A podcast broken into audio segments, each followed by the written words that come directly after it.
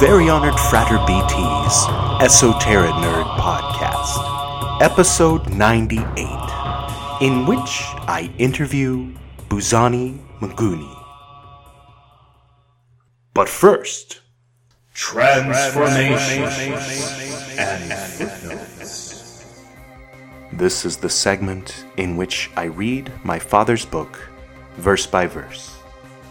This is Transformations by John Dan Reeb, Chapter 4, Verse 6. You and I, why don't we change the tapes to something much better? I mean, the tapes are already there, right? The tapes are already complete, right? Why do we need to keep running them over and over? I mean, the ones we've been doing for what they call in the flesh place the last few millennia or so.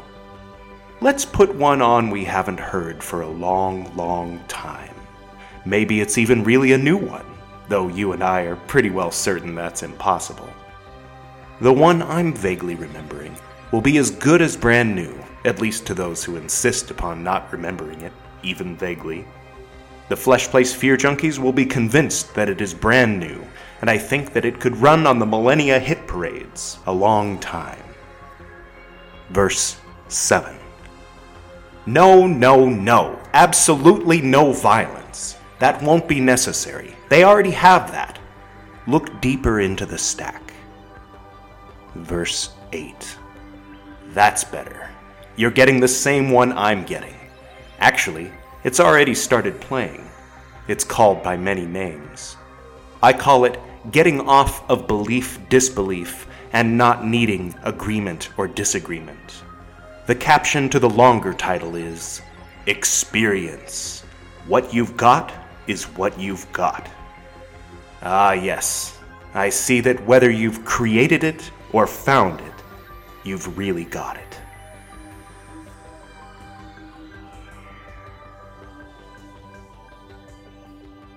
I've had the pleasure of teaching Golden Dawn magic to the members of the Gnostic Church of the Black Sun Kuho Yu here in South Africa, as well as learning about the work that they already do.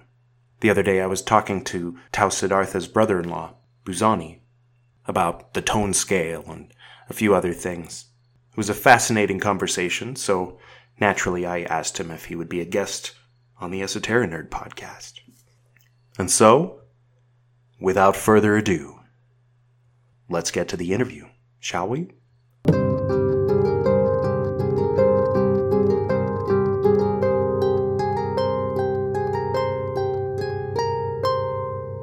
Greetings, Frater Welcome to the Esoteric Nerd podcast. Thank you. Would you mind telling us uh, a little bit about the meaning of your name? Buzani. Mm. Buzani means ask. Mm. That's Zulu Zulu for ask. for ask. If you say ask, when you are talking to a couple of people and you uh, you're telling them to ask, Mm. that's why there's an ni. Mm. It means plural. Talking to more than one person. Yeah, when you're telling other people and say ask in their group, you Mhm. say Buzani. But if it's one, you say Buza. Mm. which means P U uh, P U Z A. When I'm talking to see, I'm saying ask. You say Buza. Buza. But when there's two of you, I say Buzani. Buzani. Yeah. How do you interpret that as a name? I mean, how, how does that reflect upon your identity? Um, well, you know, African names normally have a meaning. Mhm. Uh, it could be the meaning of an event when you were born, Mm. the meaning of a current event happening in the family, hmm and then a child is born during that moment of uh, of that event happening, and then they give a name Mm. to to to to, to that child. Do you know instead. how they arrived at that name? Uh, I never inquired, you How know. interesting. Uh, I never inquired because um, I, I only thought of inquiring, but the people I could ask were, you could ask. Yeah. it's in the name. yeah, I could ask, they, they were already gone. Oh, yeah. So I was, I know that my, my, my parents gave me the name Buzani, Mhm. and then my grandfather gave me my name Vusumuzi. Mm. You know, Vusa. Vusumuzi means when the home is sort of like uh, dying, they say revive it. Mm. You know, revive the family. You know, they say vusumuzi, which means revive the family. Wow. That was my grandfather that gave me my name. Probably there was an event, maybe the family was falling apart, and then I was born. Mm. And then he says, This one We'll revive the family. will, will revive the family. Wow. And as to Buzani, maybe the question was, Who is going to revive the family? Huh. You see, Buzani, maybe that's where it came from. Did you have a question? Oh, okay. How about you? What's your name? Um, my name is Mora Isi. Mora Isi. Yes, Mora Mora Isi. Isi. Yes, it means the only son. The only son. Yeah. But you're not. but you were. At that I time. was the firstborn son. to the oldest son. Yeah, yeah, I am. And uh, what about your last name? Or do you want to reveal? Mguni. Ngoni? Mguni, you see, they are Mgunis. Mm-hmm. Uh, when you say Nguni, it's plural. And then when you say one person, is is Mguni. Mm. Yeah. Does that have a meaning as well? Uh, well, it, it simply refers. If, if I if I could wr- write it for you, Sure. it's like uh, hmm, this is. Uh, you see, the Nguni. That's the people. Oh, The people. The Nguni. The Zulus. You know the Zulus? To revive the family, ask the people. Yeah. You see the Zulus? Mhm. The Zulus are Nguni. They are Nguni people. Okay. Oh, the people. Yeah. And then when you're referring to one, you just add an M here. Then it becomes Marsena. Mm. Mnguni. So that's so yours is singular, Y- yes. but your first name is plural. My first name is plural. It's like Elohim starts with uh, singular and ends with plural. Yeah. Very interesting. That's what it is. Wow. Yeah.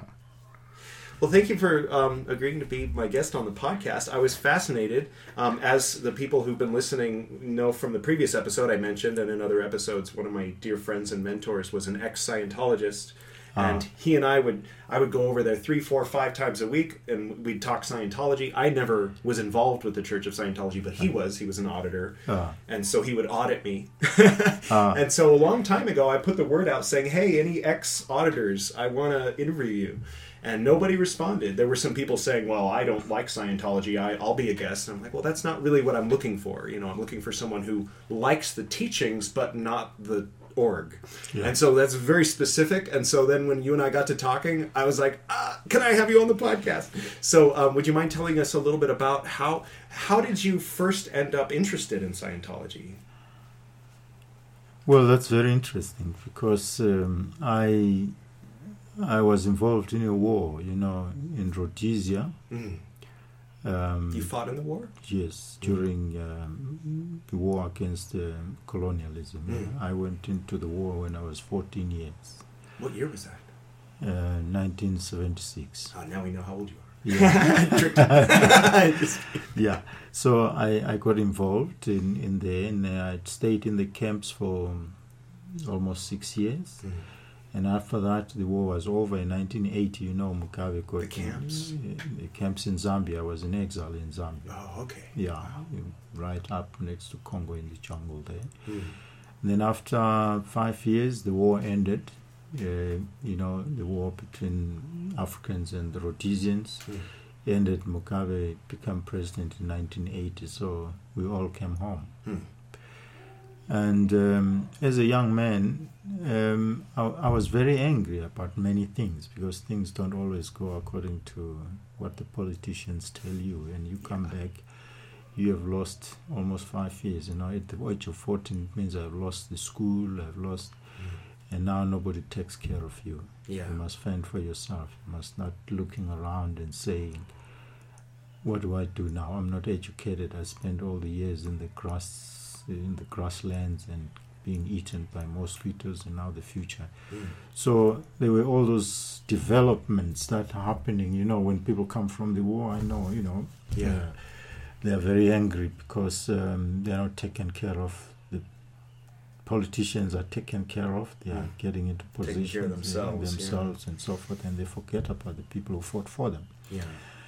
So I was walking in the street, and um, you know they used to put the flyers, pamphlets around, and I think one of the girls who stayed next door to me in the place where I was staying in Pelandaba in in uh, in Bulawayo. Mhm. And then he said, you know, I picked up this um, project talking about uh, life improvement and stuff like that. And I went to these people and they said, I can bring a friend. Would you be interested? And I said, well, let's, let's go and try. Yeah. I didn't know what Scientology was, but the word was there, and I just was curious what it was. So I went there, uh, got into a test. Uh, they were testing. it. No, no. Oh. The, the, there's a test. You write a test of 200 questions. You're answering those questions. They are about you. They're asking about you. You know. And I wrote the test, and this girl didn't make it, so I made it. Mm. And then I went in and they introduced me the first courses, you know, like um, study tech, you know, study technology. It Mhm. was the first time I hear of anything like that. And I found it interesting. I found it very, very interesting because uh, remember, in Africa, I speak Zulu. You see, I speak my, my own language, but when you go to school, you start English Mm. And uh, you are struggling almost all your life to understand what is going on in education because of the language. Mm. You see, you speak this language at home, you go to start school at seven years old, and then you start on a new language. Mm. So you're battling right It's an uphill battle. Yeah, there's a this is an uphill because everything is in English. So you're battling with the language and with the content of whatever subject, mathematics or geography or whatever. Mm. It's all language, and you know these subjects have got different languages themselves. They are different languages themselves. So you're battling with the language. But the study technology is focused on defining the words. You see, understanding the word, not as it is used, first as a word, and then how it is used. Mm. As to as opposed to what we were taught at school, they say you you will understand the definition of the word according to the context in which it is used. Mm. But if you don't understand the language, Yeah. you can't even understand the context. Yeah. So then here was an approach by L. Ron Hubbard to understand the word. He emphasized using the dictionary. Every time you read a sentence and you hit a word you do not fully understand, you must have a dictionary and check that word. Mm. You, you, you must take the simplicity, the, the simplest dictionary to the more complex dictionary. Then then I found that interesting. Then that's when that's what attracted me into. But it was study tech. You do these light, small courses about life and so forth, and their their method of uh, creating something out of what you understand. Mm. You know, you you understand what the concept is, and then they say go and create it in in clay. You go and create a, a physical thing in the Yeah. Yeah, like yeah. the dolls. like a online. dolls yeah what Yeah. the what the concept is then you create it and uh, it worked for me because then i realized that all the years that i was at school i was struggling to understand exactly what was going on and suddenly all that that i learned came back Mm. because now i'm beginning to understand the language the roots of the words you know then i Yeah. learned english is made out of latin french german and greek Yeah. you know, that's the, you only discover then. But otherwise, without that approach, I wouldn't have. Uh, yeah, uh, it's a mess. so yeah. So a, as a result, most of us in Africa speak English according to the way we hear the teacher use it, Mm. but we never get to know the definitions yeah. because the def- the school the dictionary is not entrenched in our system, Mm. And the only dictionary we have is the English dictionary. And I saw that in America, um, uh, you you have glossary for almost every subject. Mm. At the end, there's a, a glossary that defines the words that are used. That that that, that approach is not used in Africa. So m- most people say things they don't understand in English. Mm. You know. Yeah. Yeah. So So That approach was- provided the necessary missing elements of Missing- education. Your education, yeah, Mm. that's right. So you find people who go right up to university, and uh, they speak English, of course, Yeah. but uh, in most cases they don't really know what they are saying. Mm. Because if you were to go back to that person and say, "What do you mean? Why you mentioned this word? What, what does that word mean?" and people become, you know, they, they get confused. They don't know what the word means. They know what they say it, but what the words in it that construct the whole statement or Yeah. sentence, they can't define the word. Mm. So I found that approach by L. Ron Hubbard very interesting. So it got me into Scientology. Why are you not currently a member? Well, I th- there is no Scientology around here. Oh, okay. Yeah, there, there is no Scientology. So But I, there's the I guy was that runs it now, as opposed to Hubbard. Yes, um, uh, Miscavige. Mm. I don't know. I just I just read all the other stuff because I was um, I had a center here, Mhm. and I used to go and attend my. You ran the courses center, right? Yeah, I ran the center. Mm. Um, as you can see, some of the things Oh, there. I used to play the games and win as a Mm. center. So, but I used to go to Johannesburg to Mm. do my courses, different courses that I wanted to do, like uh, business courses and the community courses, like you see, they say the Scientology handbooks. Yeah, mostly it carries the, the projects that you carry out in the community to help the community, you know, in many ways. For the people who can't see what we're pointing to, the we're surrounded in all directions. Yeah, yeah, you can you, you can see there is something there. You, you see uh, in the shelves it says Scientology handbook Oh yeah. by L. Ron Hubbard, Yeah, so it's got a number of courses, public relations, whatever you can do, and uh, you learn to do those things in the community. And then you have the the the red volumes here. They are called technical volumes. Mhm. These are volumes that are used in auditing. They actually have the auditing tech. They also carry uh, some of the educational tech, the approach, the Mhm. technology of education itself. The technical bulletins, The volume technical- one through twelve. Yeah, up to 12. And uh, you have also the management volumes, volume 0 up to up to 7. A lot of books. Yeah, A lot of books. Scientology books in And here, and then- then all the CD And then sets. you have uh, what we call basics. This is where you start. Oh, okay. The first first book actually in, in Scientology is this Dianetics. Dianetics, the modern science of mental health. Hmm. This is what introduced all these things. Yeah. This is this is the first book that L. Ron Hubbard wrote in 1950, Hmm. and then it started what we know as Scientology today. And then there's all these CDs. I noticed one called Golden Dawn. Yes, yeah, yeah. These are we call them congresses. Hmm.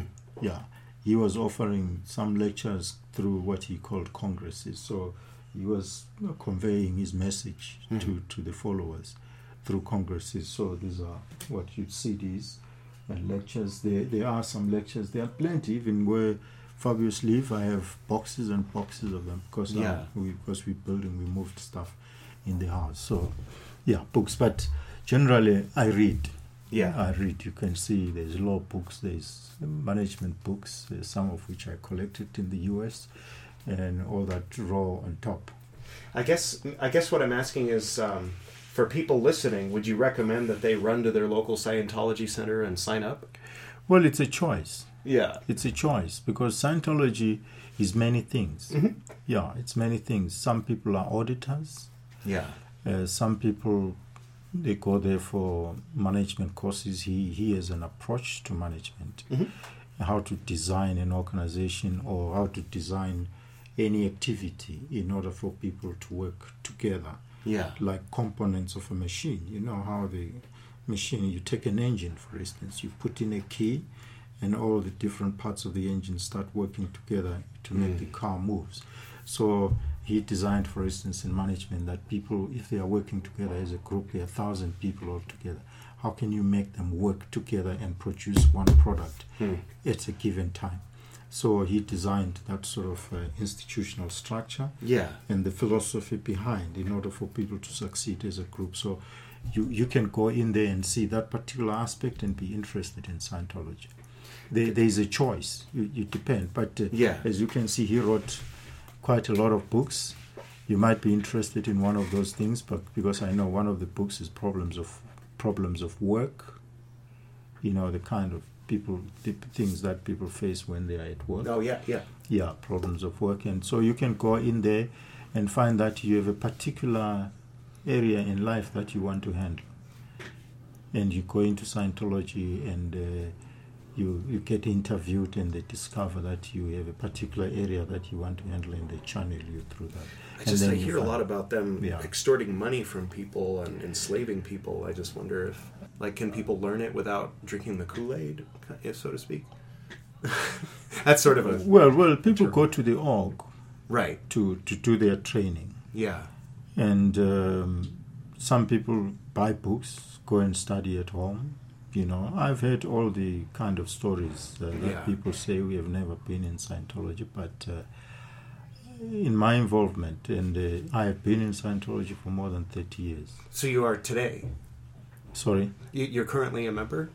No, no, I'm Oh, not. okay. I'm not currently a, a member because uh, there's no Scientology here. But uh, Oh, I see. to- yeah, so I left when I'm here and doing my own things. But otherwise, um, most of the stuff that I was doing, for instance, I was uh, I'm working in the community, working helping people like cooperatives, Mm-hmm. people who are groups who want to achieve something.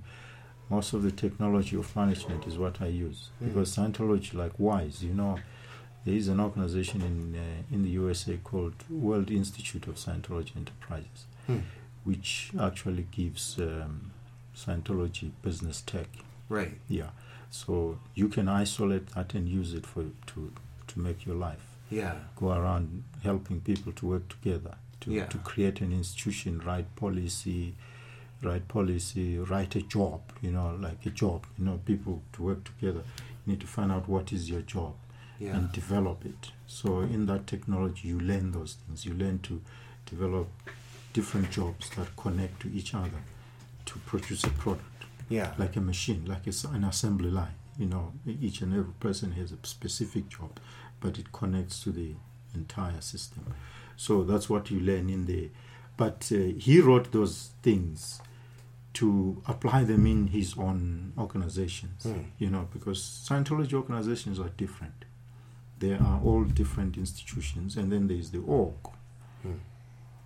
which is classified. There is a class one, class two, class three, class four orgs. They all have different roles, and then you have different institutions. Like the one Miscavige is actually the chairman of board of uh, uh, what religious technology RTC, which is called Reli- Reli- Religious Technology Center. Hmm. He's the chairman, chairperson.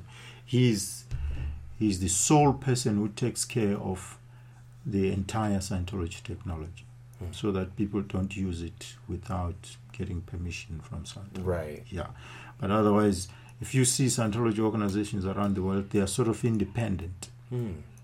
They get licensed to do what they do, but sell the technology or do auditing. Auditing is a number of things. Hmm. Yeah, there's a person trained to talk to you face to face.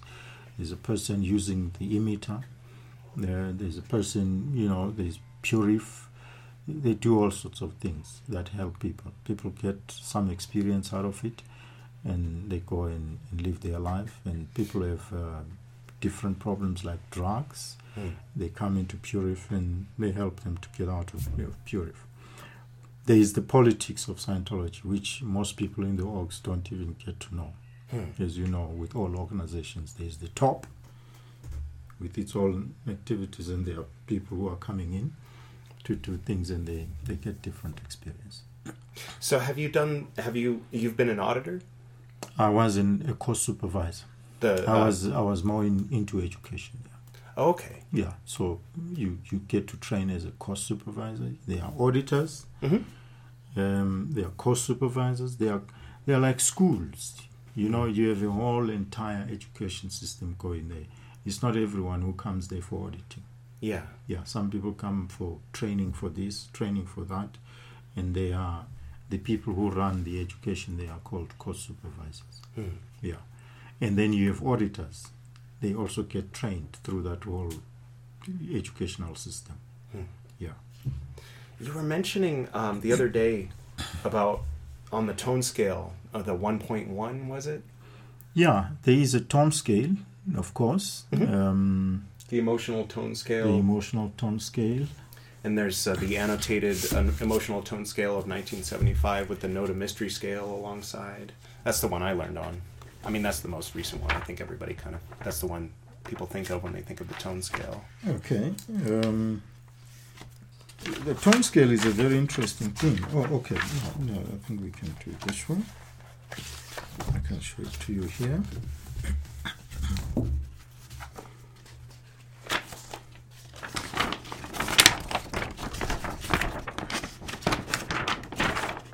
You see, this is called the chart of human evaluation. And uh, what you see, these figures here, this is uh, this is literally the tone scale from the bottom, from the bottom, right up to the top, which is tone 40. So It here, doesn't go down to negative 40. huh? I, it doesn't go down to negative 40, though. No, there is no negative 40. It Oh. starts only from the negative. You see, like here, it says negative uh, 3, negative 1, and then 0. And what do they say? Uh, non contact. But you come to 0.1, you see, which is uh, complete literal acceptance. Mhm.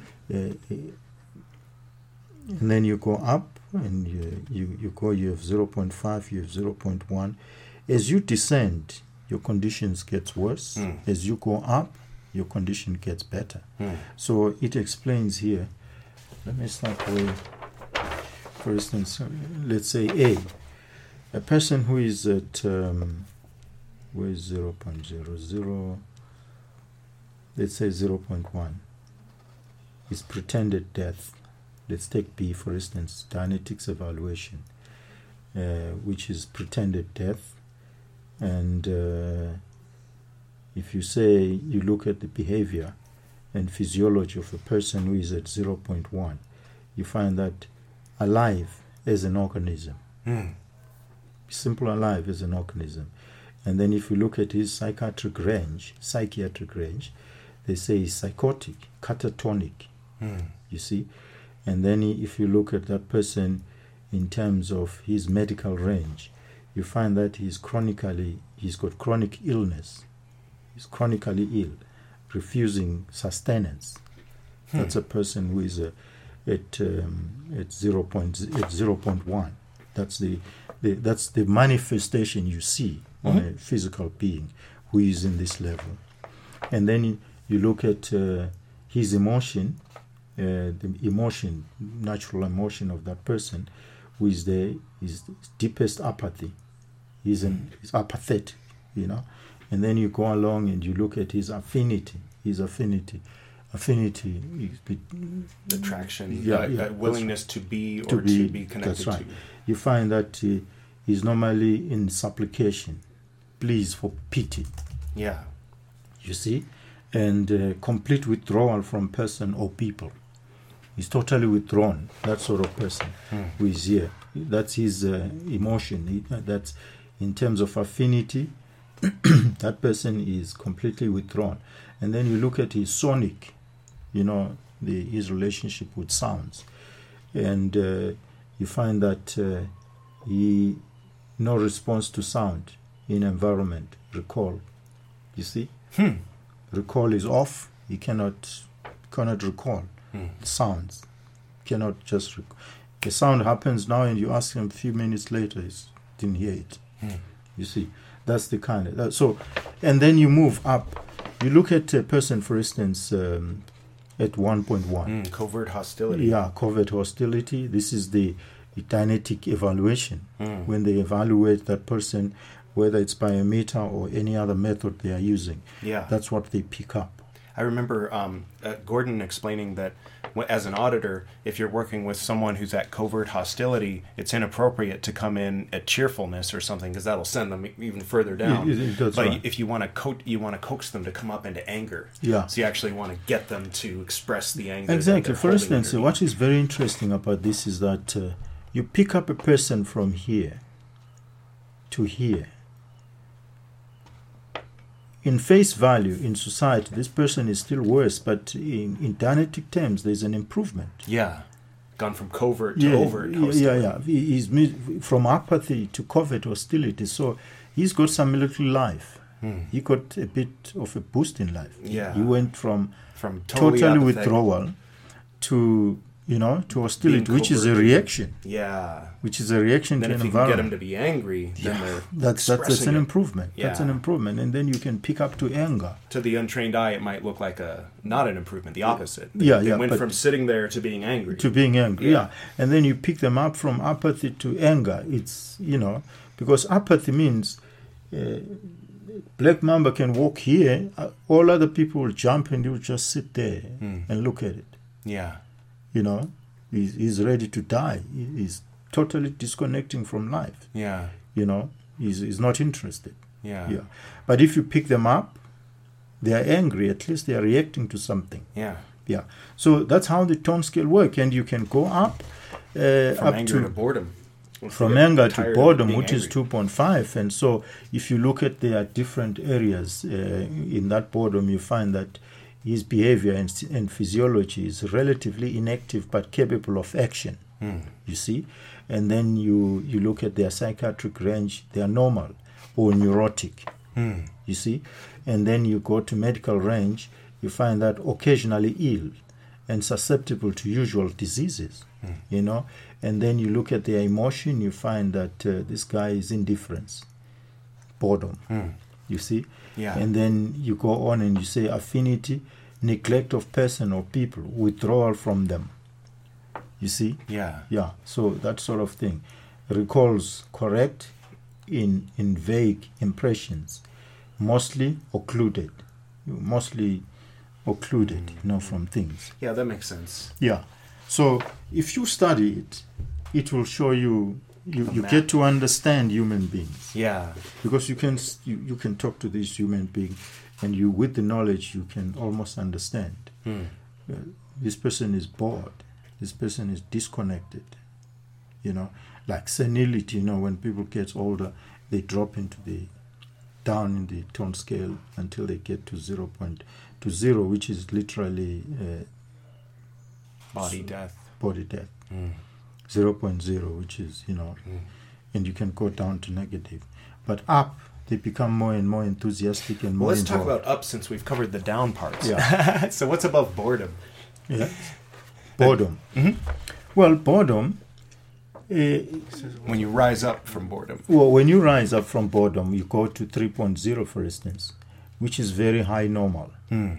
and then if you look at that person in terms of behavior and physiology you find that this person is capable of fair amount of action Hmm. sports people don't participate in sports they go down the tone scale. Yeah. as they go up that's when they they get interested you see. So and uh, you look at the behavior and physiology of that person at 3.4 is capable of fair amount of action. And then in its psychiatric range is none it's high normal okay? And then medical range of that person at 3.0 it's he's resistant to infection and disease few psychosomatic ills Hmm. you know he's got Because a will to be healthy. yeah, that's right. And then you go to emotion. Their emotion, you find that uh, mild interest, but uh, content. Hmm. You know, they've mild interest, they're content. And then you get to uh, their affinity, tolerance, without much outgoing action. They have some kind of acceptance of advances offered. If somebody offers an advance, there is an acceptance Hmm. yet when they are down they they Right. yeah you see and uh, you look at their sonic strong sonic impressions correct detail Hmm. that's that sounds the way they handle ta- sounds you see and then if you look at their visual their their re- uh, interaction with visual visual impressions correct detail many occluded areas. They still have some occluded areas with the visual. That's visual is you know Yeah. ability to see. Yeah. You know people can look- Recall what they saw. yeah yeah that's right. And then you you look at the um, um, somatic. Somatic is the body but it's, it comes from soma which is the body. Hmm. so it says somatic correct many may be occluded receipt of uh, present time pain average intensity Hmm. you know so they're able to sense pain. They're able to sense no pain. They're able. They can recall it also. Mm. Yeah, which means they are alive. Yeah. The, the body is. So if you go to speech talk, and uh, this is where the uh, tone scale is actually interesting because you can listen to a person. They are so obsessed about talking about specific things.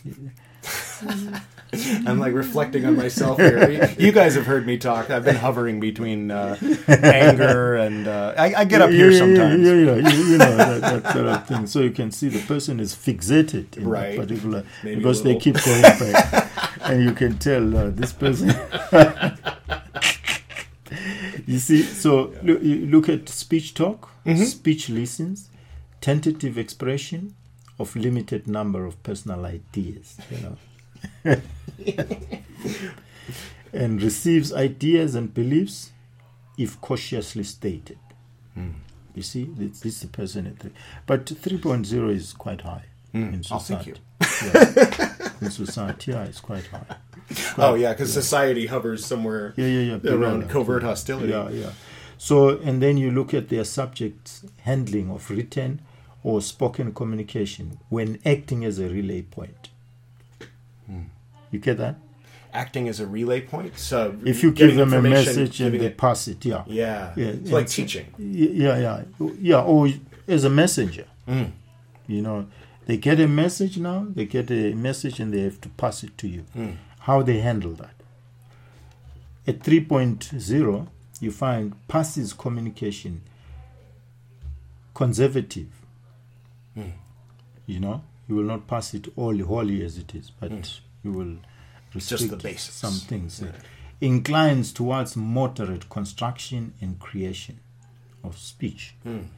You know, they don't want to say it all; they want to edit it Right. yeah before they pass it on and their reality reality is agreement isn't it their reality in life is awareness of possible validity of different reality Mm. but consecutive conservative agreement Mm.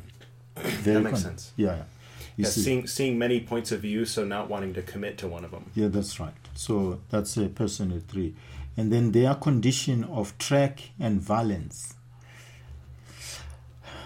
I don't know. We understand valence. Mm. Val- Valence. valence. Mm. Yeah, you call it valence. We, we call it valence. Valence. Valence is sort kind of an identity, isn't it? Mm. Yeah. So this person is sort of awareness of possible value. Eh? What am I saying? Um, no. Okay.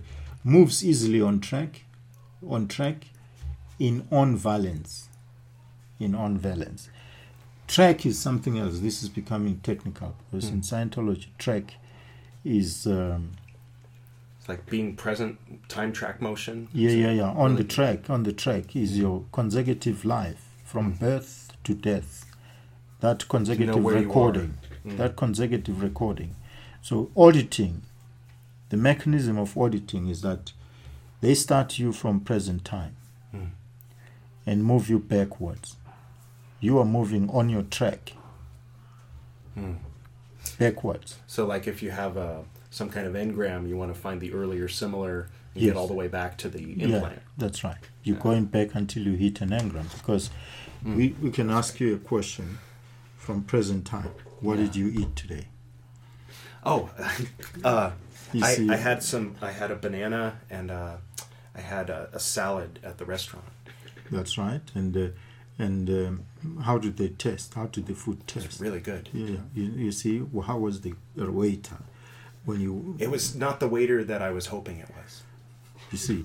So when they move you on the that is track Mm. because you already had a consecutive recordings Yeah. of time of now. These are consecutive recordings of now in your lifetime. So in auditing, they put you on track backwards, Mm. And then you move along that track. So when they talk about track, they are actually talking about you moving on that track going backwards, and you are hitting your painful moments. Mm. And those painful moments are what constitutes your engrams Right. because pain is understood in Scientology, in, in Dianetics, as only recording in the subconscious mind, Mm. which is what we call the reactive mind in, in Dianetics. it doesn't record in your consciousness, Hmm. which is your analytical mind. The It mind bypasses it. it, it, it bypasses it. Through What what happens when you say when you say unconscious, it means anaten. Anaten. It's an engineering word which means shutting off the analytical mind. Mm.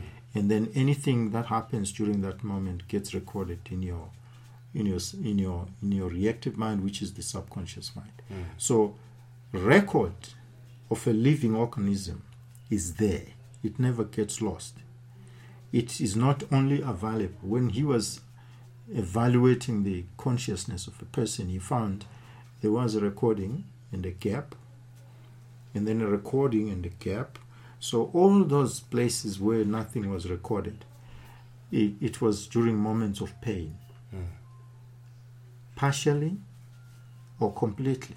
In other words, if if you had a anesthetic, for instance, you're in hospital and you're in anesthetic, you have a total shutdown on your analytical mind, so there's nothing. Right.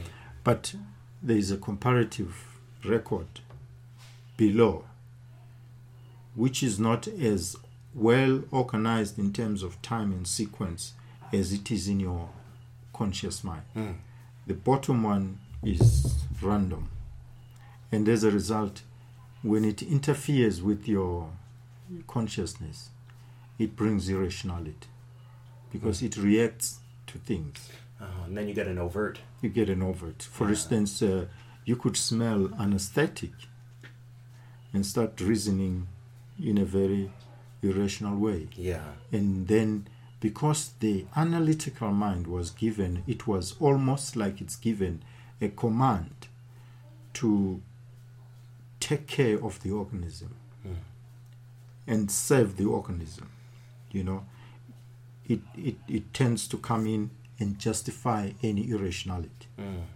The So- overt motivator. Yeah, overt motivator It comes and justify because then people say, what, what, what, what, what, what you also you're asking yourself, what, what the hell? You are reacting to something which is Why is did I just do that? Oh, it must have been because It must have been you are Yeah, justifying, yeah. but that's the analytical mind justifying. But the un, the conscious mind is no doesn't reason. It's simple. Yeah. You see, Yeah.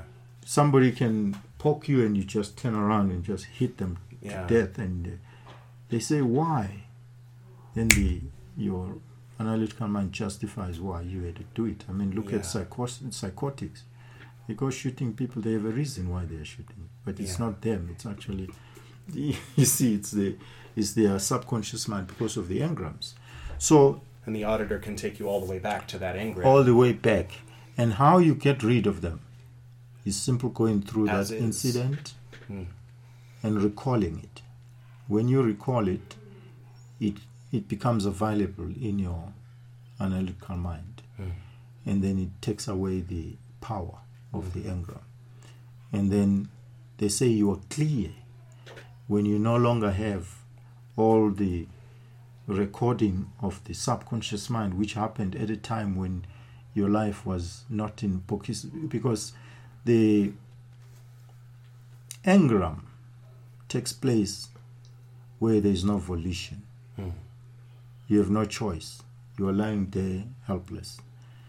Everything being said, sounds that are happening, are all recording. But they are not recording in your analytical mind. They are recording in your reactive mind, which is the subconscious mind. Mm. So when you wake up, all that record is not there.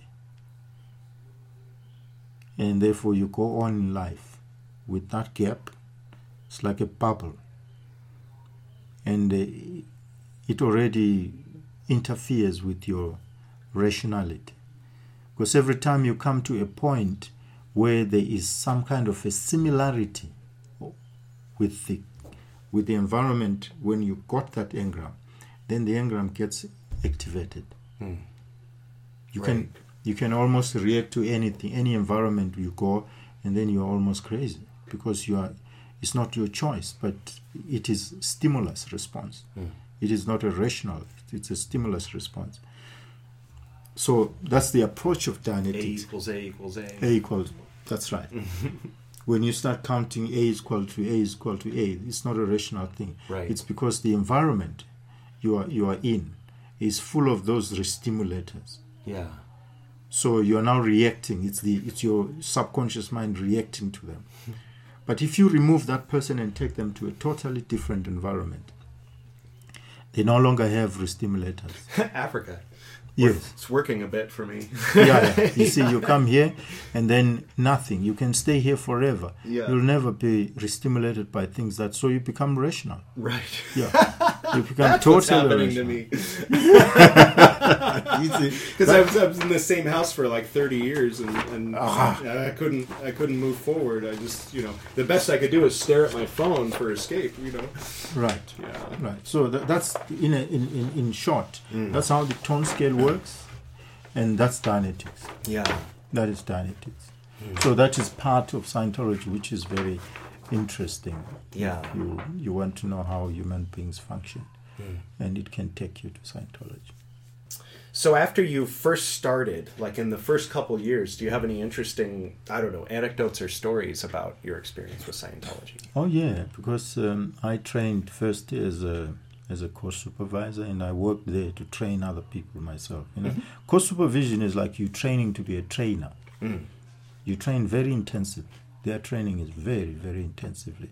Like I say, it it uh, introduced me to a totally different approach from education. Our education system is full of um, force. You have to learn. You don't need to ask the reason. Right. Just learn it. Just Yeah. learn it. Yeah. You're forced to learn something. Yeah, it must be like in there. Christianity. Just Yeah, yeah. just You- be Christian. That's right. But Yeah. then it, I, I came into Scientology. You have to understand. You see, so you can use it. depth Yeah. behind it. The yeah, you were, you were talking the other day about how in Africa Christianity was so enforced and Yeah. Scientology was such a welcome. it was a different perspective Yeah. totally for me Yeah. because it came along i had already studied communism because in the in the struggle there that was the thing we had to learn Mm. all those volumes of marx and so forth we had to learn them as opposed to capitalism because remember colonialism and capitalism in africa is the same thing Right.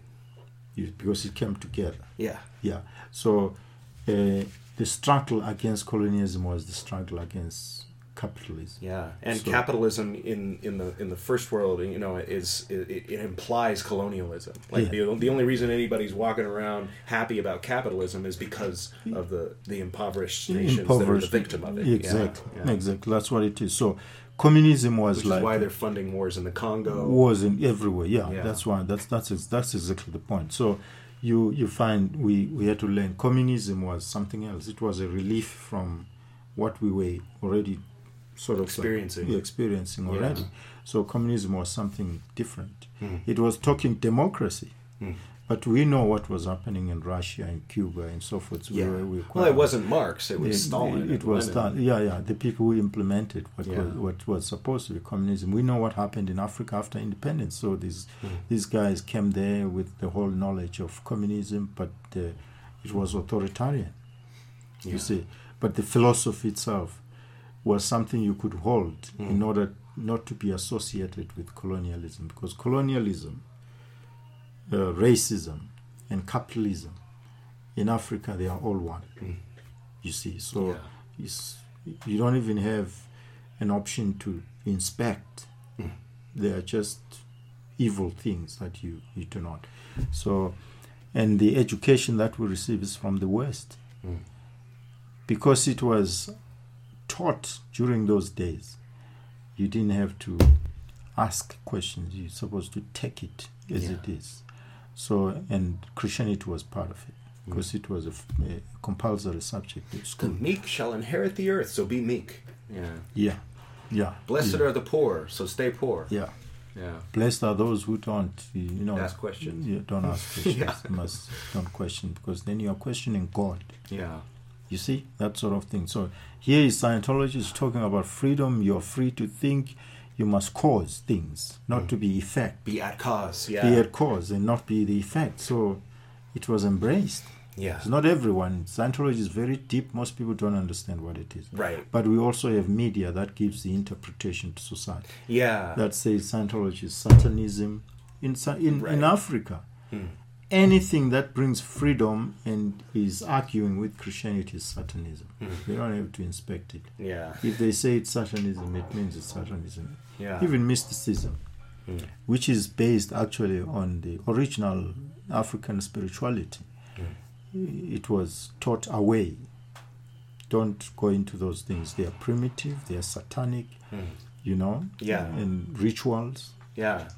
Which kind of brings it around to like the, us being here having this conversation right now, because those things, that that mysticism that came from Africa, became popular among Yeah. us. Uh, They were know, taken from Europeans and United States people yeah, to right. study and practice, Yeah. which is why you see a bunch of white people wearing uh, Egyptian headdresses in a room. And so, But here- moved me to come here and Precisely. help with uh, Yeah, because uh, um, people today don't want to associate themselves with. You talk about spirits, they say, "Ooh, you're talking Satanism now," yeah, but you are practicing it. So you find a priest going home in the dark at night, going to talk to the ancestors, away from the vision of people, but he comes out wearing a white robe and saying, "Jesus." Mm, my savior. So that ambiguity, interesting. because Christianity forced them into their minds, those things are evil. Mm, But Christianity is the only, because it is a religion of the light. mm, So it you, you find that ambiguity.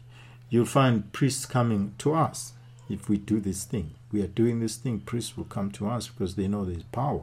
Mm. But they don't want their followers to know that they are involved Right. in this thing. So that's the kind of ambiguity that we Yeah. got.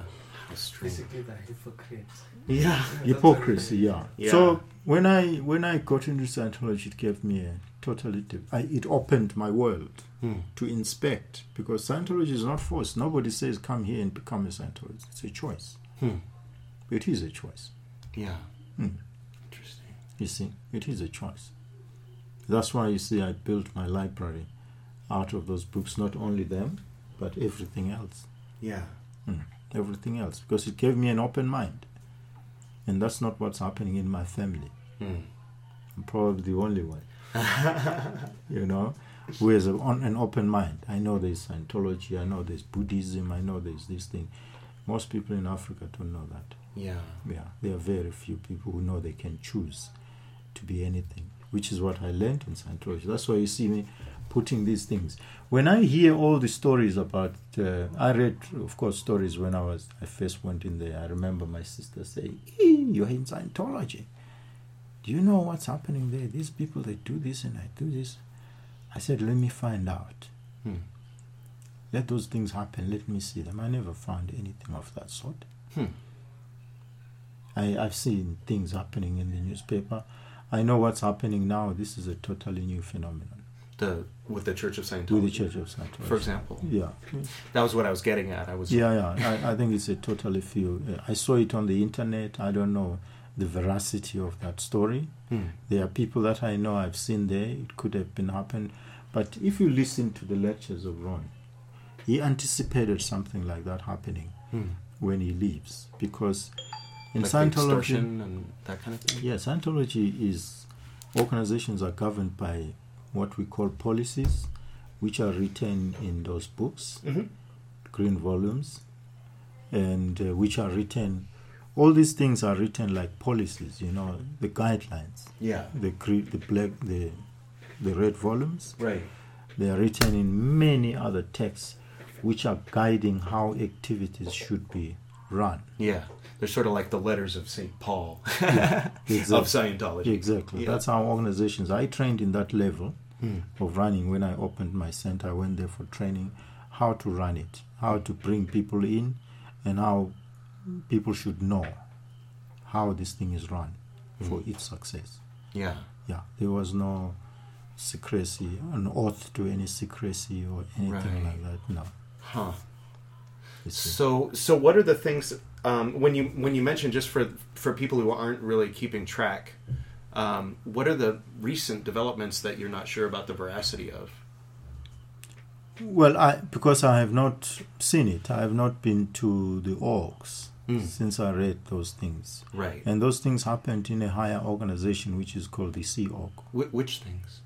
The, um, for instance, that uh, Miscavige has totally taken the organization to the other direction than Mm. what Ron was saying. I know that they Right. say policy was violated. Mm. Some people were kept in some secret cells. Mm. You know, those are the kind of things that we read in the internet. But uh, like uh, like metaphorical cells, like you're not allowed to talk outside of your cell, or physical yeah, cells. people were regarded as having uh, violated policy and they get detained oh, I see. in some spaces, and uh, I don't know. Oh, they, they get put away like They in get put some kind of Scientology prison. and they are not allowed to go out because they will talk and Hmm. they're kept there and stuff like that. Those oh wow. those are things that we saw on the internet, but I don't know how true those things are. Yeah, yeah. Yeah, I know that uh, people who come from Johannesburg they say, "Yeah, Scientology is dead." I don't know about that, but Hmm. all I know is that all my life there were always negative stories about Scientology in the media. Right. Yeah. and then some of them are perpetuated by other powers like Yeah, Christ- yeah. Christianity, and Yeah. and then others might be true. So it's kind of hard to. The arch enemy of Scientology, I suppose, is psychiatry. Oh, Oh. right. you How come? the entire the psychiatric institution. Well, I don't know if you look at um, Ron's uh, introduction to Scientology, he talks about that because he says uh, they perceived Scientology as a sort of a acting in their sphere Mm.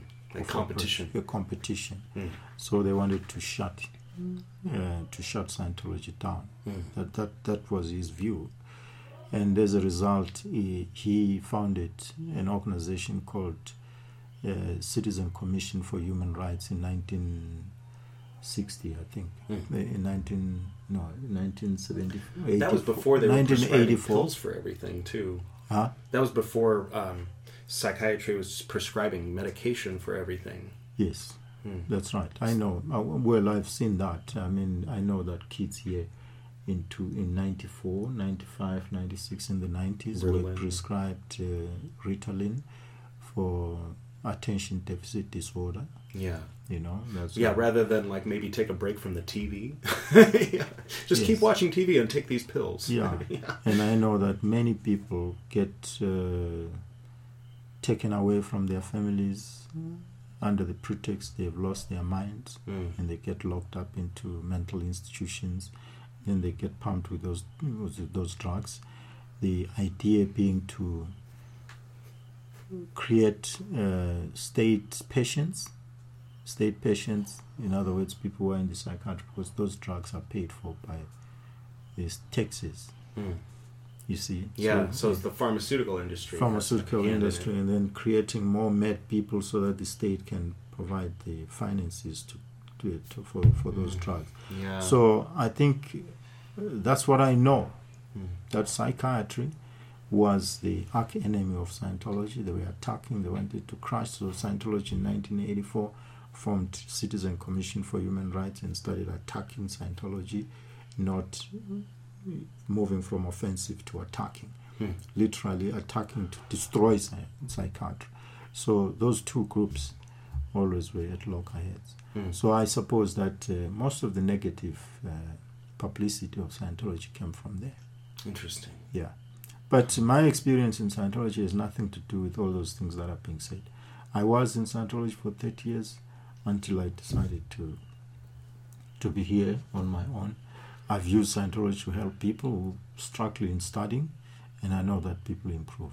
Hmm. I've gone to processes like I've trained there as a as a as a as a as a trainer, which is a course supervisor to a very higher level. I've held executive posts. Mhm. I've been an executive in Scientology. I haven't seen those things. Hmm. It's like if I start doing mysticism today, then people come along and say, "She, those people, you know, they eat people. they keep skulls in there and so forth." I heard people eat uh, the placentas of people. I mean, I mean, those kind of ludicrous claims. Well, if you have consent, I figure. you know, so It's like an omelet, basically. you know, but uh, I was in the walk and I was Same uh, stuff. yeah you know so if you have lived uh, if you have served in an organization from the bottom up to the top, and you haven't experienced those things, and you wonder. Interesting. I've never been to the Sea Org. I don't know exactly. right. Because yeah. most of these things that we see that we today, hear about from the they- Sea Org. yeah, they happened from the Sea Org. Hmm. Hmm. Interesting. So, so the Church of Scientology, the org, is a bit like uh, a franchise where you can open up a Your Church of. Scientology without ever actually getting involved with the Sea Org Yes. and learn the Scientology methods. Sea Org is like. But the uh, problems are in the Sea Org, yeah. if there are problems. Yeah, yeah. If there are problems, yeah. Sea Org is a permanent organization. It's the one that manages. We come back. Scientology. Yeah, yeah. That's right. So, they manage the the, the, entire central org. they they keep coordination. Hmm. Not that they tell the uh, central organizations what to do. No, Yeah. you get a license. I get a license here. Whatever I do here, I do it in coordination with others. Hmm. Yeah, I there are management fees, of course, because the material that you get here to use for the org it gets printed in uh, in Denmark, I think, or in Los in LA. There's management uh, capital. I mean, uh, headquarters in LA, in in Florida, in all those places. Yeah. So those are the guys that produce. The material gets printed in Denmark, and it gets distributed. So I believe that uh, the management fees are for taking care of postage, printing, to make sure that you run.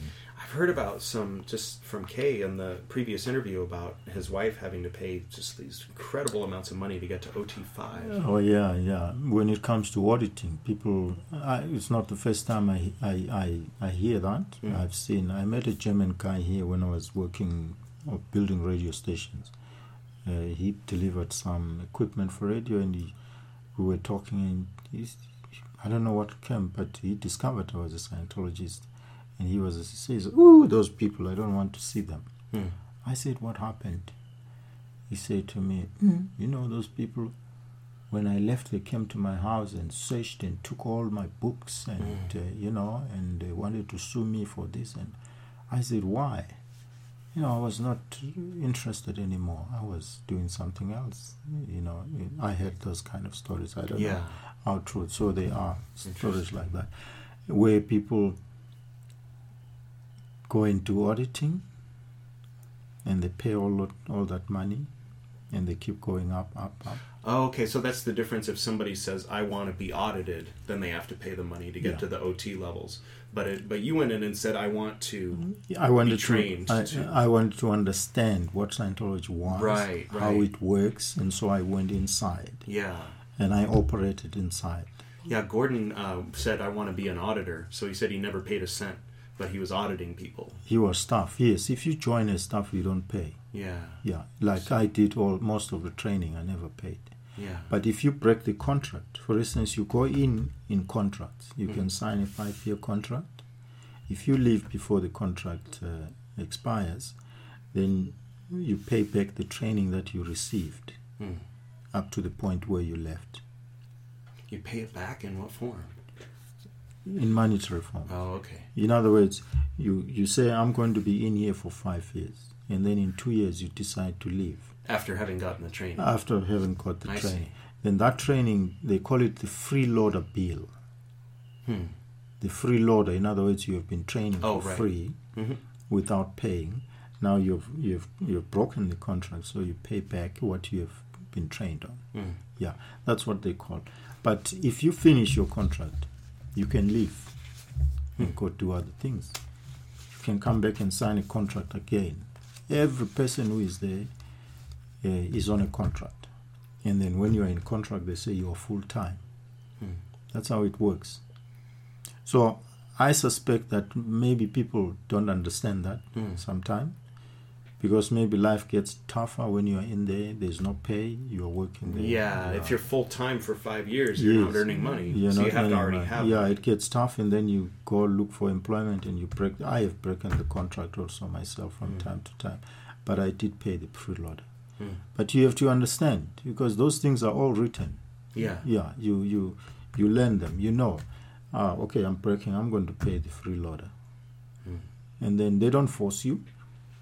The only time you want to go back, they then invoke the freeloader. In other words, you can't start a new service after having broken the contract before. Oh. You know, when you come back, you need to pay the freeloader before you can be accepted again. I see. Yeah, but there is no hassle about it. Okay. I never experienced any hassle. Yeah. Yeah. Interesting. Even now, I'm in communication with people who know me, who were there. Others have left. Some people stay there for life. Yeah. Yeah, if you have a support system, most of those guys have got companies, they have businesses they run. They're run by family, so they support them while they support the family. Yeah. But if you don't have, it gets tough. Hmm. Hmm. Now, the other day when we were upstairs um, talking about the LBRP, the pentagram, the hexagram, Yeah, and you were saying that from your background in Scientology, that a lot of these things were. for instance, we have the bridge. Hmm You see? Oh, the bridge to total freedom. Yeah, you see. So this is like the tree of life. This is like the tree of life. If you look at it from the bottom here, you see, this this part is training. This this is training. You're actually sitting and reading books, and you are studying this way. Mm-hmm. This is processing, Mm. which is auditing. You, You do both at once. No, Oh, okay. don't necessarily. You can you can do both at once, Mm-hmm. but you can move this way and then come this way. Yeah. But Ron himself emphasizes you need to have knowledge right. to know what is happening here. I see. So, what people are interested in is to see themselves achieving clear right. because of what the book says about clear, what a clear is like. Hmm. You know, that sort of life, and what an OT has, what capabilities an OT and a clear has. So, you find they find studying is hectic. Mm-hmm. So they come this side because here you're not studying, you're being audited. Right. Yeah. So they move and they use money, they pay. Hmm. They pay. They for instance you pay in hours. They tell you to get clear, they calculate it and say you need so many hours to train. This is how much it's gonna cost you. So people who have money will just calculate and say, ah, if it's that much hours and this is so much, they just pay all that money Hmm. okay and then they move but it's a lot of work to get clear Yeah. for you to get audited because it means you have to attend you have an you have appointments with the auditor You have to be on time. you have to be on time yeah. you have to finish on time you have to live a particular lifestyle Hmm. in terms of diet in terms of everything sleep and so forth and rest Present time problems. present time problems. You have to deal with them to move up here.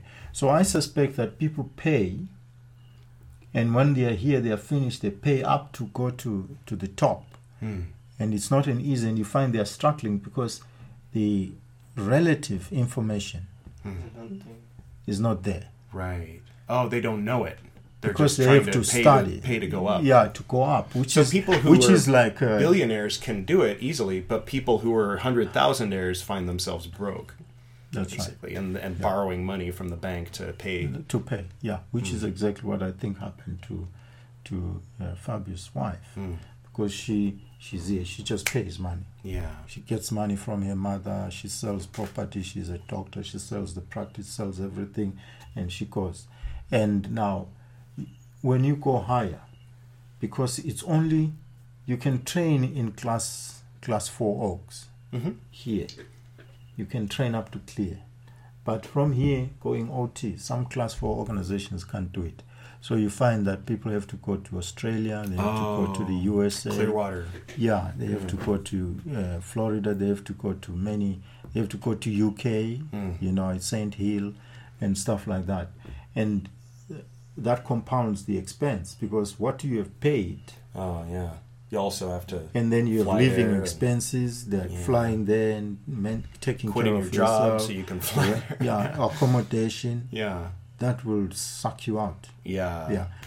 Like if you look here, we have this situation of the individual who is a space, energy, energy production unit, and who is capable of controlling matter and controlling his environment. And if we treat this individual directly, since that is the individual we find immediately, and so does he discover that he is immortal. Mm. Oh, that is the golden dawn. That is the problem. the golden realization. Yeah. That's what it is. Wow. I think later when we take the photo with uh, with Hubbard, we should have that. Yeah. Uh, You know, cool. so uh, that's what it is. So How interesting. So, okay, there was a center here, and now there's not. How did that come about? well, I was running a center, and uh, It was your, you were running it, but that I wasn't was- the one you joined. sorry, You joined a center in, in Johannesburg. no, no, in Bulawayo in Oh. 1980. And then you opened the center here. Yeah, and then I came down here, and then I opened this center. I lived in Joburg, Mm-hmm. Then came down here to to the university, Mhm. and then that's how I came to this province. Otherwise, I was in Joburg. Okay. So I came to the university, and then I worked at the university, and then I worked. I met my wife there. Mm. She was a lecturer there in law, and then we decided to settle. She comes from Pretoria also. Mm. Yeah. Then we decided to settle. So when I when we bought this place, then I decided to open the center. This was the center, This was this whole building. Oh. that was and now it's now it's a uh, different. Where we have uh, an altar was the was the courtroom. Oh wow. Okay, so we're talking about the uh, the Gnostic Church of the Black Sun Kuho Yu, where that is now Yeah. used to be Yeah. the Scientology Center. Where it was the courtroom. Yeah. The the, coast, the coast was-? The courtroom is where the training was taken. Oh place. wow! Yeah. Mm. What a trip! So there's kind of a lineage Yeah, yeah, yeah. that. That's right. That's right. What a trip! So what do you, what would you say? Is there what what connections are there between what's going on in that room now and what was going on before? No connection at No all. connection at all. No, okay. no, no, there's no connection. I simple. What happened is that uh, at the time I wanted to run the center, but my life changed. Right. So when it changed, I then decided, withdrew, Hmm. which means I surrendered the license because you. And paid the fee or yeah, yeah, yeah no, you pay the fee before you get the license. oh okay. Yeah, so before I opened, I had already paid all the fees Hmm. and the material that is required Hmm. to start a center. Then I ran the center. And I ran the center. But I also didn't have a lot of people coming because the place is uh, outside town. Right. Yeah, in order for you to be successful in Scientology, you need the traffic of people. Oh, I see. Passing. Oh, walking by. Walking yeah, yeah, by, that yeah. makes sense. There's a lot People of places who- back home where yeah, people who foot look. traffic. Yeah, people who look and say, What's that? "What's that?" and they come in and ask, Hmm. and then you introduce them. Yeah. You have a you have a thing, you have a TV, and you're running introduction programs, Hmm. and people watch and they identify that with the conditions they want to handle, Hmm. and they come in. Wow. You see, that's how. It, so I, I guess looking like- at this about the realization of the immortal self maybe Yeah. has a little bit to do with what Kay is doing in there. Yeah, yeah, of course. But uh, you see what Kay is doing. This is what I know from birth, Hmm. What is that? African spirituality. Hmm. This is what I know. Yeah. So when he was doing it, it was a natural thing. I said, "Ah, but this is the kind of thing. Uh, but you know, there's a traditional way of doing it. There is this way of approach. This Yeah. is modernizing it. Right. Yeah, because if you go to and, and see a shaman, find he's wearing bones and skins and everything. He's got all the herbs and it's scary, Hmm. Right. you know. Yeah. But uh, He's we are making it accessible. Yeah, very accessible, and you have to go through a very excruciating training, Hmm. which is said to be only for people who are who have a calling. And that was what he went through with his mother when he was young. You know that sort of thing but this is like straightforward in Yeah. other words the movement of this african spirituality from africa to europe Hmm. and back um, is a very important step because then europeans took it and they included their own way of doing it Right. with the matching with the development of The Christianity and the Yeah. Greek gods and, and, everything tarot and so cards. Yeah, because I went to Japan and I saw those altars and I saw the shrines. Hmm. Uh, yet they were doing exactly the same thing. The. Buddhist shrines? Yes. Hmm. Yeah, I saw the shrines in the mountains, you know, in the Oh, villages. Khoisan. Hmm. Yeah, where people were traveling from one province to another before there was transport. But in the middle of the mountains, in those paths, they would put a shrine Hmm. So that when you're passing and you think you have difficulties in your journey, you talk to your your, your spirits there and to open the way. The Shinto, yeah. the- yeah. So I saw those shrines. They are exactly the same as what we, we were doing, the, the rituals that we do in life. I went into a, a, a Buddhist uh, monastery. You go into the gate, you wash your feet, Mm-hmm. you walk, and you you pay respect to the people who died in wars, people who died natural death because of uh, age, to the animals, and you go around the shrine respecting all those spirits, and finally you go to the main entrance and inside where you go and chant. Mm. So that is familiar. wow. That is familiar. Yeah. Hmm, that's very familiar. It's something that is natural with us because that's how uh, many rituals that we do here are not like, what is this? It's something that we know. But now we have an altar. So it, um, uh, it has sort of uh, moved from where it was. But yeah, you were talking about Yeah, yeah, I the know. language The language, all yeah. the way up to Kenya, all the, the words being familiar. Very familiar. Yeah. You, you go to Congo, they still use most of the things that we, uh, most of the words that we, we, we use here. Yeah. You know, I, I traveled to the east of Zambia Mm. and I found a book on the on the shelves in a bookshop and it was written Umlandu Wababemba, which means the history of the Bemba people. But it is written exactly the same way we write because Umlandu is history in, Mm. our, in Zulu here. Huh. We read it exactly like that. And it's written, and I could read it. And I asked, You sell Zulu books here? They say, No, no, no, we don't. Uh, where do you see it? I said, That's Zulu. He says, No, that's not Zulu. Uh, the, the, the, the shop attendant said, No, that's not Zulu, that's Bemba. I said, Is that Bemba? What is Bemba? He says, Yeah, that's Bemba. I said, But that reads like Zulu. How do you pronounce it? He read it like that, Umlandu Wababemba.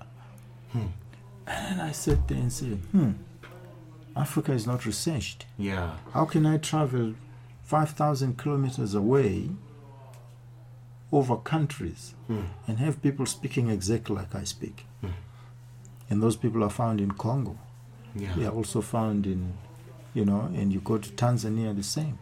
So there is a lot in Africa which has been hidden away as a result of uh, colonialism. Yeah. Because colonialism was sort of like uh, predicated on divide and rule.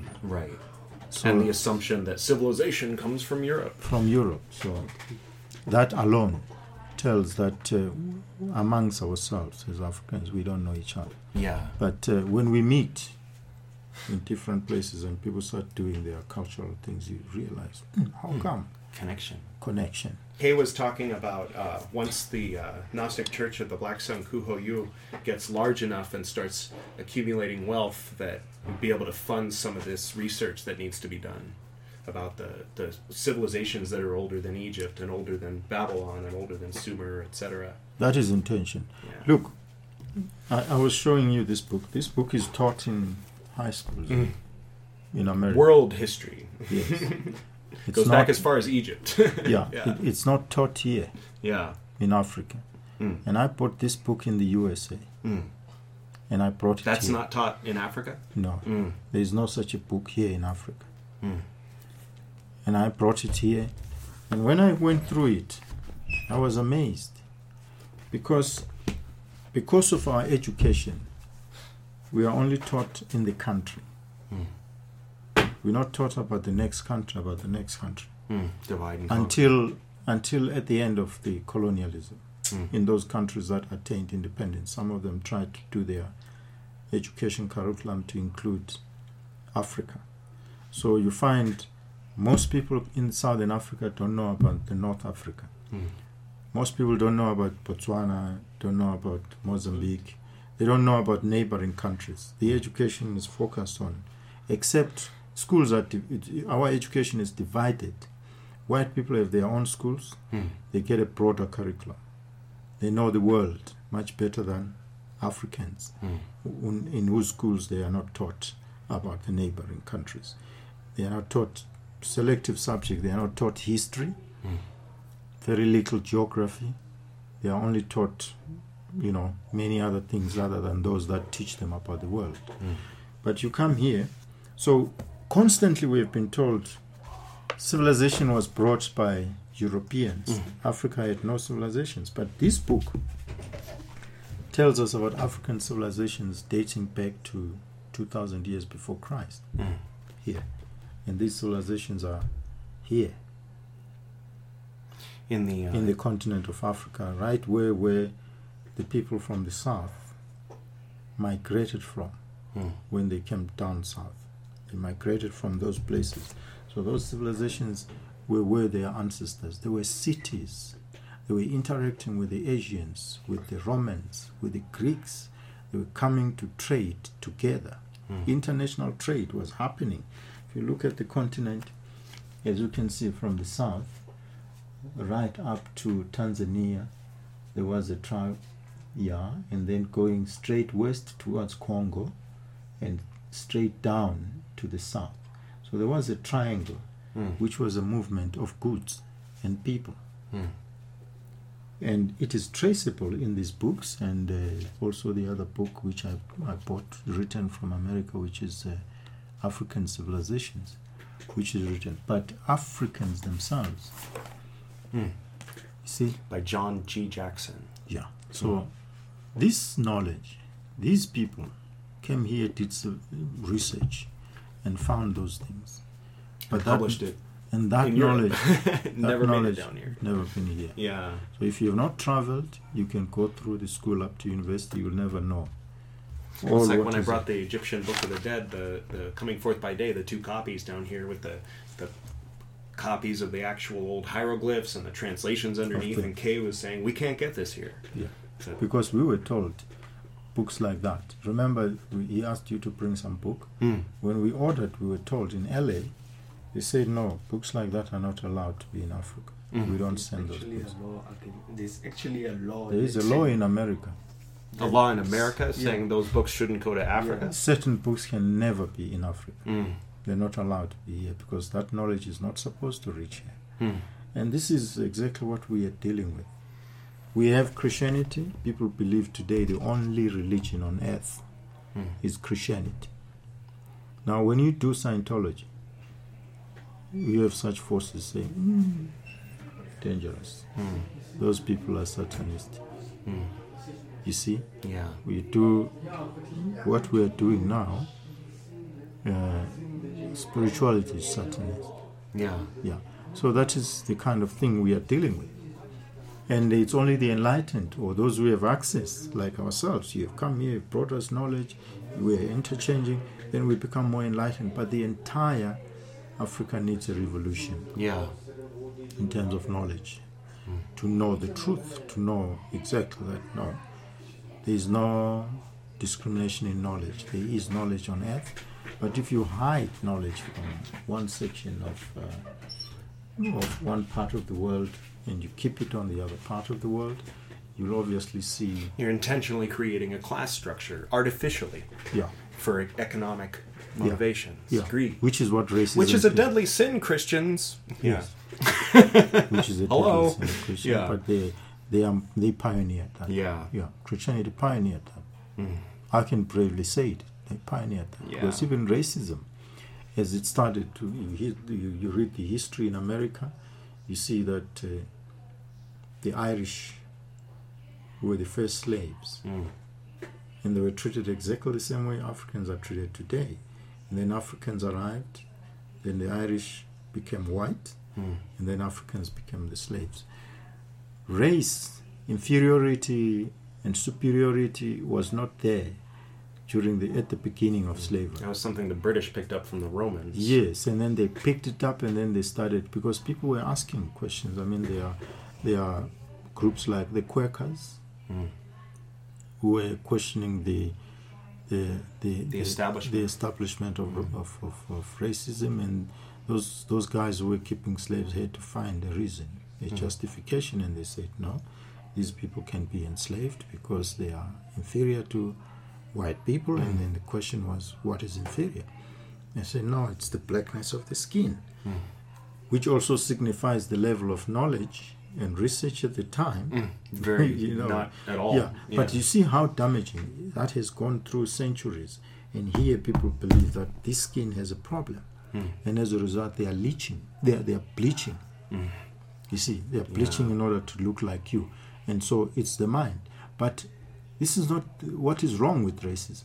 What is wrong with racism in Africa is that it was an economic thing. You see, Yeah. because when they came, they found there's an industry, which is agriculture. It was going, and they came and established before they really got their roots in.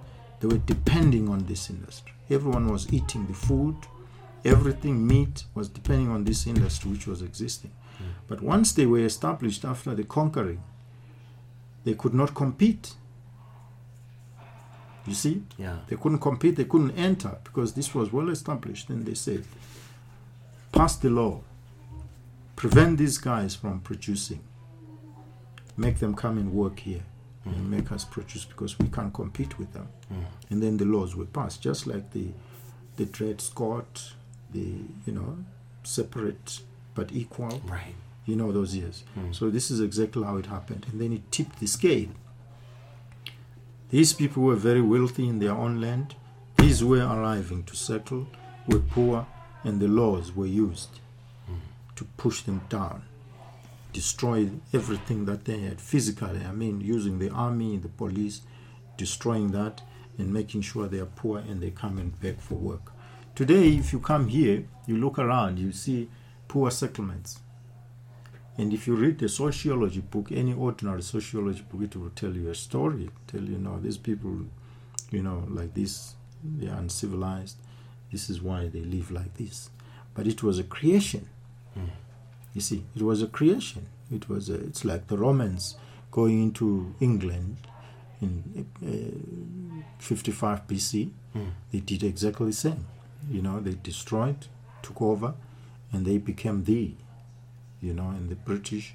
But when they revolted, you know, so this is the same thing that happens. But Christianity says, if you see a man successful, they mustn't wish to be like him, because your kingdom is Yeah. is in heaven. Yeah. But while they were literally destroying, you know, I lived during those days,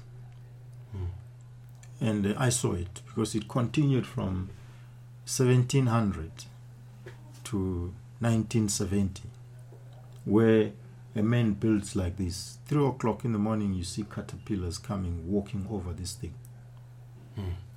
destroying Bulldozers. bulldozers, yes, hmm. coming, destroying all this thing, and then police are all over They are taking people, throwing them into a van and driving 300 kilometers into the wilderness, and say you live here now. Hmm. If you build there and you build like this, they come again. Simply because they said the white man is not supposed to work in the sun. you see, you are supposed to go there and beg for work.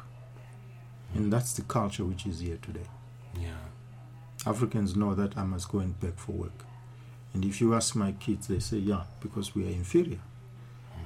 You know? And you ask, you say, no, but it wasn't always like this. They say, but how come no white people come and look for work from you? You are the ones who go to them. But it's over generations of years creating that sort of thing. And then the authors putting the philosophy down and teaching it to children. It's the same thing with the spirituality. We're now getting it. Eh, I, I don't know. He, he spoke to you maybe. How many friends asked when they saw him posting all those things? They say, Are you running some organization for some white person somewhere? Right.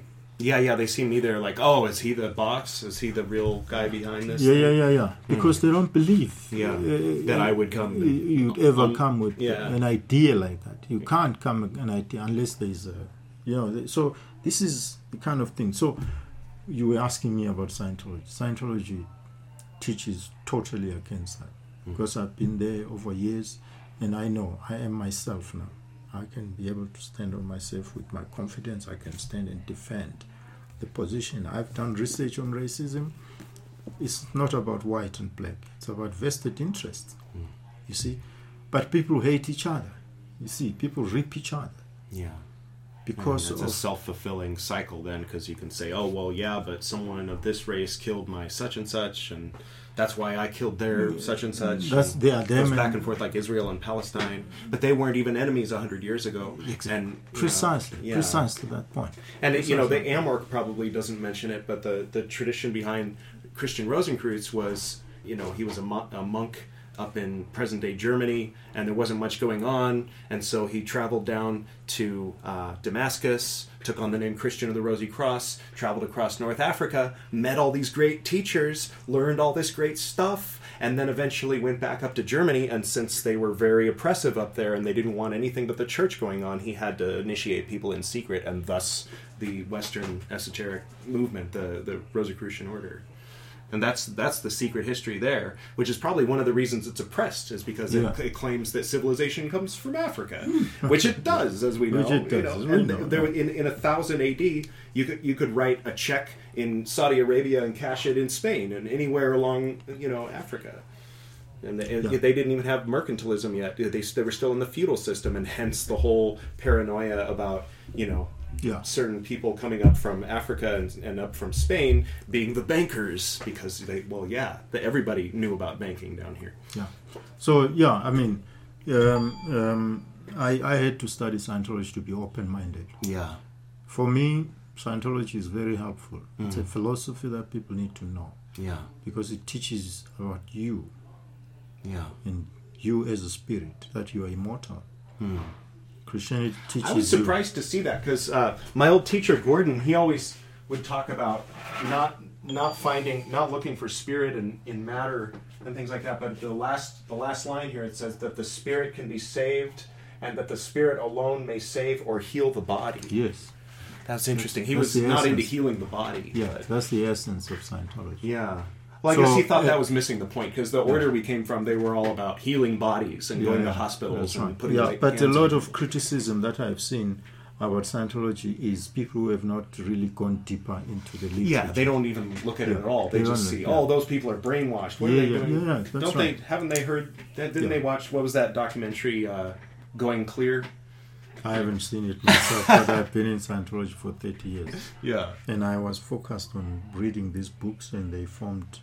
I, I had to create a library because I realized that uh, knowledge is manipulated. Yeah. You get what people want you to get. Yeah. If I hadn't traveled that to that extent, I wouldn't know. yeah. I would I wouldn't know any of this. Yeah, I wouldn't yeah. know about this whole background or this whole place right Yeah, here. exactly. You know, I and uh, I don't think I'll be friendly to you because I'll be full of ideas that were put in me. Right. I had to travel Yeah. with the anger. You know, fighting Yeah. for colonialism. You're told these people, these people, yeah. and you walk around and see, but this guy bleeds. He feels pain too. Yeah. And you talk to this guy, he has no clue what you're talking about. Right. Which means Yeah, he, he he, taught he also suffers the same like- effect Yeah. like me. Yeah. You know, so there is a select few on Hmm. earth. People who manipulate knowledge, manipulate people, and put belief systems in our heads. Hmm. You have to find your own path, Yeah. Which is what we are doing. Yeah, I run into a lot of willful ignorance and anti-intellectualism where I come from in California. Yeah. So, yeah. So Hmm. I'm happy you are here. Thank you so much. I've for, had uh, so many friends coming Yeah. from Europe, Yeah. professors and so forth. This house has seen so many, p- because in here, cultural people always ask, "Oh, these white people must be owning these guys, uh, Mm. owning these properties. These guys, Do you manage this for the? Uh, how do how the would they manage? Yeah, Yeah. how would they manage these guys? And they see all the friends who come here, they think. Sometimes they ask, but we see a lot of white people coming in and out. They say, "No, my friends." Oh, your friends? Oh, okay. They want. Yeah, it's people look at us really strange when when uh, Kay comes over, but they've been they the the people who work at the hotel that I'm at have been kind of like approvingly no- noticing, you know, when he comes to pick me up now after he went in and told the owners, and the owners apparently were just stunned. They didn't know what to do because he was telling them, "Is this? Are we still under apartheid? What's going on? You know, like why didn't you tell me that he couldn't have visitors? I would have checked him into a different hotel. I'm the one who checked him in. I'm gonna visit him. You know." And they were like, "Oh, you can visit him." He's like, "Then why did you tell me I couldn't? Why did you send them over to tell me I couldn't visit him?" They thought, you know, they- see the three of us go into the into the room together. Immediately, someone knocking on the door. No visitors. It was ridiculous. Yeah, because uh, if if uh, Africans are walking in where you live, it means they're going to rob you there. You see, Right. yeah, yeah, or drugs or whatever. Yeah, especially you come from America. Yeah, could be hmm. maybe they're selling you drugs or Yeah. they're going to rob you there. Yeah, uh, no, yeah. no, no Everyone I talked to in, in in America when I said I was going to South Africa, they're like, "Oh, be careful! Don't let anyone know that you have money. Like, you know, they they hmm. kill people just for for living nice down there. You know." Yeah, so you see, um, what we this discussion is is so important because Yeah. these these are the perceptions, these are the things that are put into people's minds, Yeah, and then people become something else. So the world is ripped apart yeah, by people who are really intent on ripping the world by putting ideas, and it's controlled through systems like education, churches, and so forth. And people just take, take, take, and they end up something they don't know. Once it's new, once you have the knowledge, you think that's the way it, the world is. You don't know there's something else. yeah. Yeah, you see. So that's the point. Hmm. I today I don't see you as a white person. Hmm. Thirty years of studying Scientology taught me that because I was with white people all over. Hmm. First I walked in, I was like, Yeah, tense. I was very tense, Yeah. and uh, and those people because they were Scientologists already, they already had cleared off their, you know, they were normal, Mm. and they taught me to be normal too. Yeah, I became normal and until I, and when my wife came and uh, it was all Scientologists coming here, sleeping here, spending some months, building the center here, going and coming and helping, Mm. and my children became, you know, and I brought this knowledge so that they also grow and know this is the world. Yeah, the world so they can start out diverse. with the knowledge. Yeah, the world is diverse yeah, you know, and uh, all the nonsense you hear is coming from some very small group of people Mm. who are benefiting from it. yeah. Mm. Wow, You see. excellent work. I have to say. Thank you. Any any closing thoughts or anything you want to mention before before we end the interview? Well, I think uh, I'm, I'm happy that um, the knowledge of African spirituality is coming back. Yeah. And uh, we must thank those guys, of course, who have developed it for all these centuries because they've written books, experiences, and so forth. So um, it is helpful. Yeah. But beside, I think it's it's defeating the ends of those who want to create a, a, a different society because we, we are creating networks. Yeah. We are becoming a family. So we're becoming even more stronger Yeah. by connecting. So naturally, I think uh, racism will die a natural death. Yeah, I think they call that a conspiracy. we're we're Yeah. conspiring here. Yeah, conspiracy to overthrow Western civilization. Western and capitalism. civilization and capitalism, those are very narrow interests. Yes. So they will die. yeah. Yeah, a natural death. Yeah. They will die because as people become more aware and so forth, uh, they will just disappear. Yeah. Yeah. Ah, not soon enough. Yeah, not soon enough, of course, but uh, yeah, they must. Thank you very much for It's a uh, pleasure. being our guest on the Esoteric Nerd podcast today. Thank you very Thank much. Thank you. Thank you very much to you. Thank to you.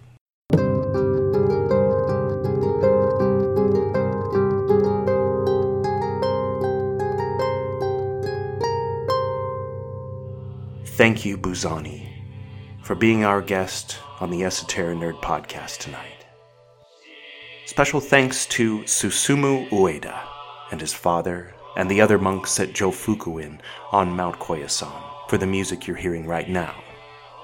Special thanks to identical twins Camille and Kennerly for the harp transition into and out of the interview itself. Special thanks to Jean Michel Jarre for the music that played in the background during the transformations and footnotes segment.